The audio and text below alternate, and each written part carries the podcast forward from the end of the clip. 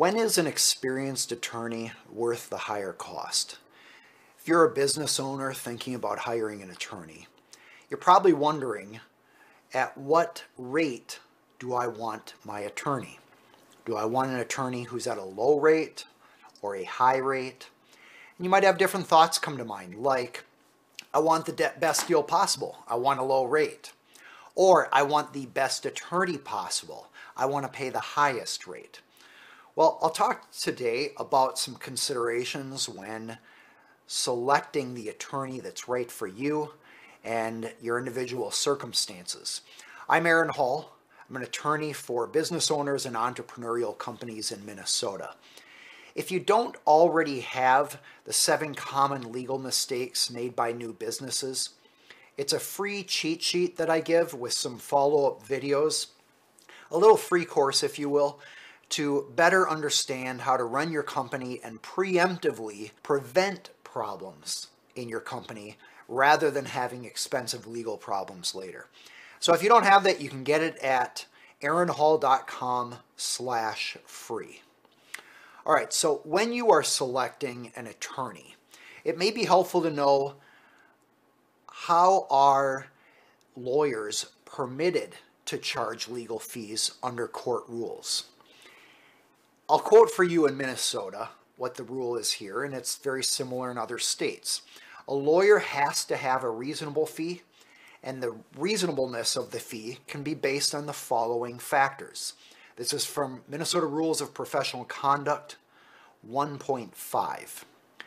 The time and labor required, the novelty and difficulty of the questions involved, and the skill required to perform the legal service properly. The likelihood, if apparent to you as a client, that the acceptance of particular employment will preclude other employment by the lawyer. What is that talking about? That means if the lawyer takes representation of you, will the lawyer be prevented from representing an opposing party who the lawyer might want to preserve? So, say for example, you have a large firm and they represent large companies. If they're thinking about representing an individual against a large company, that will prevent them under conflict of interest rules from representing that large company down the road, or at least it could. And so, under this rule, the law firm has a right to take that into account. Another factor the fee customarily charged in the locality for similar legal services. In other words, New York or LA might have high rates, but that doesn't justify doing that in a small town. So the local rates are going to be a factor. The amount involved and the results obtained will be other factors. Obviously, if you have a $10 million case, it may make more sense to pay more for an attorney than a $5,000 case. Another factor is the time limitations imposed by you, the client, or the circumstances. So, for example, let's say you contact an attorney on Friday afternoon to help with a hearing in court on Monday morning. Because there is a limited amount of time, the attorney is going to have to work all weekend, there can be an upward adjustment in the rate because of that. In other words, the attorney can charge more. The nature and length of the professional relationship between the attorney and client is also a factor. Uh, now, you might say, well, which way does this go? Well, it could actually go either way, but it's when there is a significant impact on the provision of attorney services or what the client is expecting or the efficiency that might be involved, all those factors may be taken into account when determining what rate is reasonable. I'm almost done. The experience, reputation, and ability of the lawyer or lawyers performing the services. So if you have a high profile attorney, that attorney can charge more. And then whether the fee is fixed or contingent. A fixed fee is like a flat fee for a particular scope of services. A contingent fee would be a fee that says the attorney doesn't get paid unless the attorney wins. And then there's an hourly fee, which is what's the most common and traditional. Okay, so that's the basis. But back to the big question when does it make sense to spend more money on a higher rate attorney? Well, we've talked about some of the factors like if you need them urgently, if it's a large matter. But let me explain to you the difference you may get in an attorney that is low rate and low experience versus high rate and high experience. And I'll use a personal example. Right after I graduated from law school in 2007, I got a job as a litigator in a law firm. And I'll never forget this first time where an attorney told me to go check a particular rule to help me in preparing a motion. I think it was Rule 115. I came back to him and I said, The civil rules, which are the main rules for a court that we learn in law school, don't have a Rule 115. And why did I say that? Because in law school, I learned about the federal rules of civil procedure. It was also mentioned in class that there was a Minnesota counterpart to that called the Minnesota Rules of Civil Procedure. Well, I went and checked the Minnesota Rules of Civil Procedure, and there was no Rule 115. The attorney said, Well, did you check the general rules? I said, Well, I checked the Minnesota Rules of Civil Procedure. Is that what you mean? And he said, No, the Minnesota Rules of General Practice. I said, The General Rules of Practice, what is that? And he said, Well, it's a whole separate body of rules that applies to filings in court, like a motion. So, as you can see, as a beginning litigator, I simply didn't even know what other bodies of law might apply. Well, I learned that one pretty quick. And I was grateful to have a couple mentors in the firm who guided me on that. They advised me to read through the general rules of practice multiple times, which I did at that point, and it was really helpful and relevant to all the work I was doing. But that was in the beginning. All right, next, you have a situation where maybe an attorney's been practicing a few years and they have a general idea on how to file cases in court but they may not know about unusual statutes that come to bear on specific types of cases. I'll give you an example. There's a general rule in court that says you cannot file a case unless you have an actual dispute with somebody. In other words, you can't just go get what's called advisory opinions. You can't just go to the court and say, hey, judge, how should I write this language in my contract? I don't want it to be a problem. But then you might think, well, there's kind of a middle point. There is when you wonder about how to write a contract, and then once you've written that contract, and you might have a dispute with a party, but there are no damages yet. Nobody's actually been harmed. In fact, you might be wondering, how do we resolve this issue? And then finally, there's the point when a party has breached a contract and there are now damages involved. But that middle point where the parties are trying to figure out what are our rights here. For example, if this contract is enforceable, then our rights are written in the contract. But if the contract is not enforceable under statute, then the parties can proceed without regard to what is in the contract. If a party wants to know how to proceed and there's a clear dispute between the parties about how to proceed, there's a special statute. It's called the Declaratory Judgments Act. Once there's a dispute, but before there are damages, you can go ask a court to make a declaration in a judgment regarding the rights and interests of the parties to a contract or under a statute, etc. Well, this is not the type of thing that we're taught in law school. You're taught a lot of the basics in law school, but this is more of a niche that comes up in commercial litigation and only certain types of commercial litigation and only certain circumstances. So that was something that I learned maybe three, four years into practicing. So as you can see, if you're working with an attorney who has less experience, they will have naturally less exposure to unique statutes and cases and perhaps even procedures that relate. All right, and then let's say you have an attorney who has 10 years of practice in a particular niche.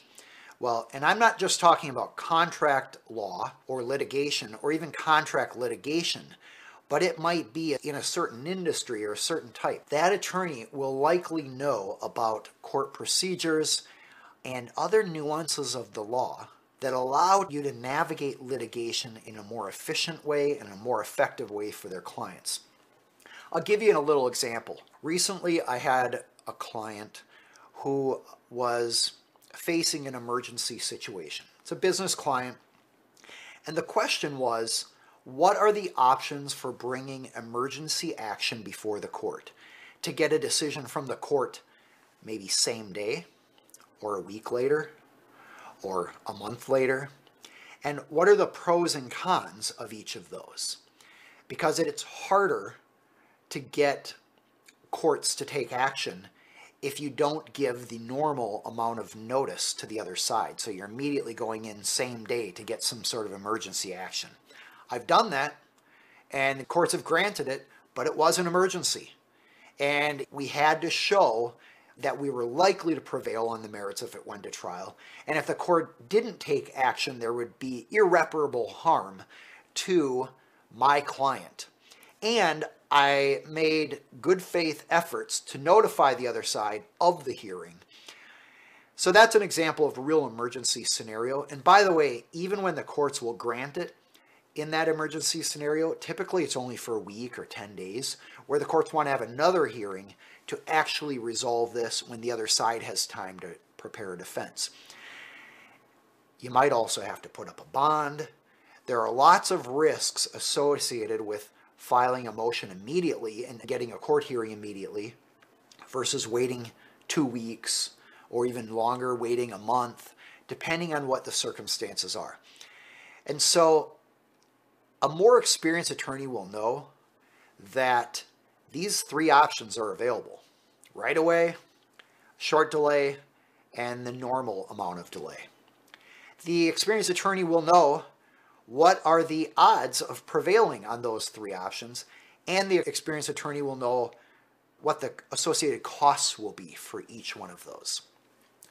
Another important factor when hiring an attorney is how many times has the attorney done this before? Because if they've done it before, they're not going to have to review court rules to figure out how to do something, or at least not as extensively. They'll have templates from prior cases now, they'll still have to rework those templates and apply them to the case at hand, but it will be much quicker for an attorney experienced to prepare those court documents. Usually, my practice is that I will charge the same rate for a particular action, whether I had two years experience, let's say it would cost $5,000 for a motion, or I have 15 years of experience. I would charge typically about $5,000 for that same motion. Why? Because I want my clients to be paying the same rate, even though I'm able to do it much faster today. So I would have a higher hourly rate today because I have substantially more experience, but I don't want my clients to actually be paying any more for that. It's just because I'm faster. I can charge a higher rate by the hour for that, but the fixed rate to my client remains about the same.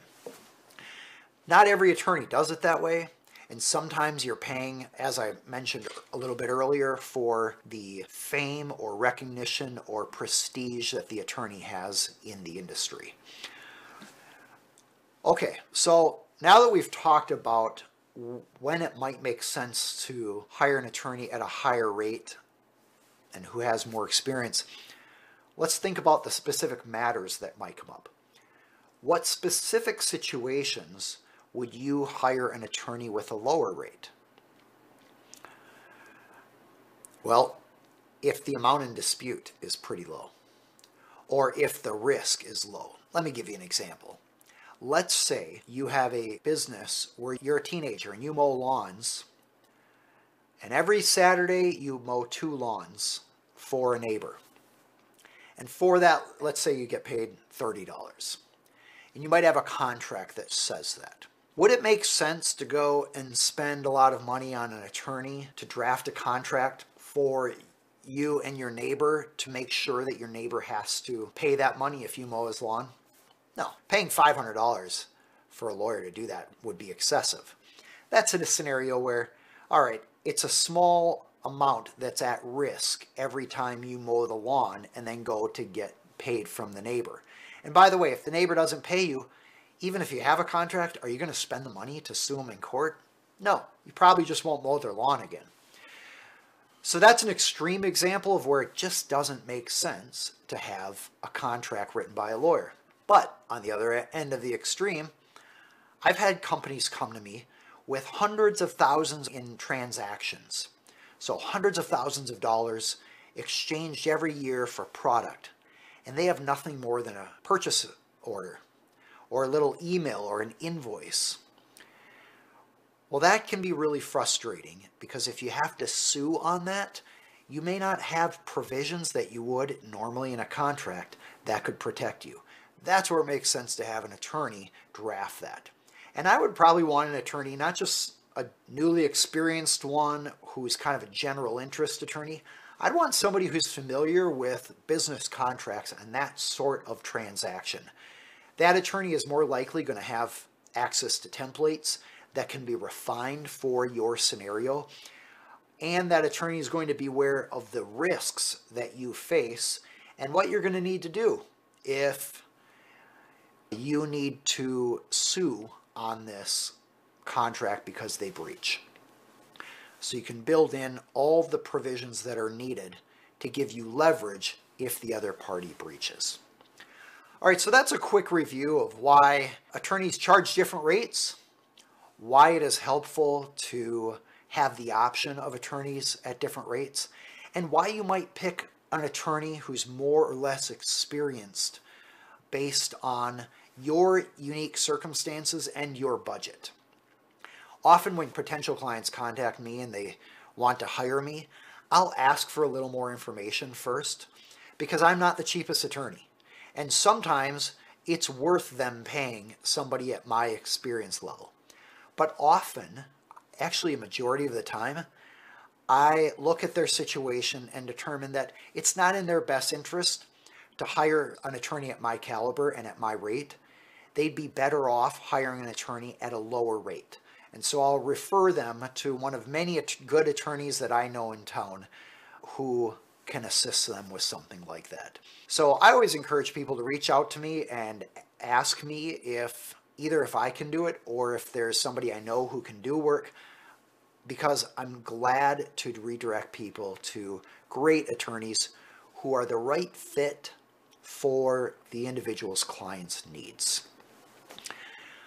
I'm Aaron Hall. This channel is educational information to help you spot issues, avoid problems in your company, and enjoy more of the money yourself. Spend less on attorneys.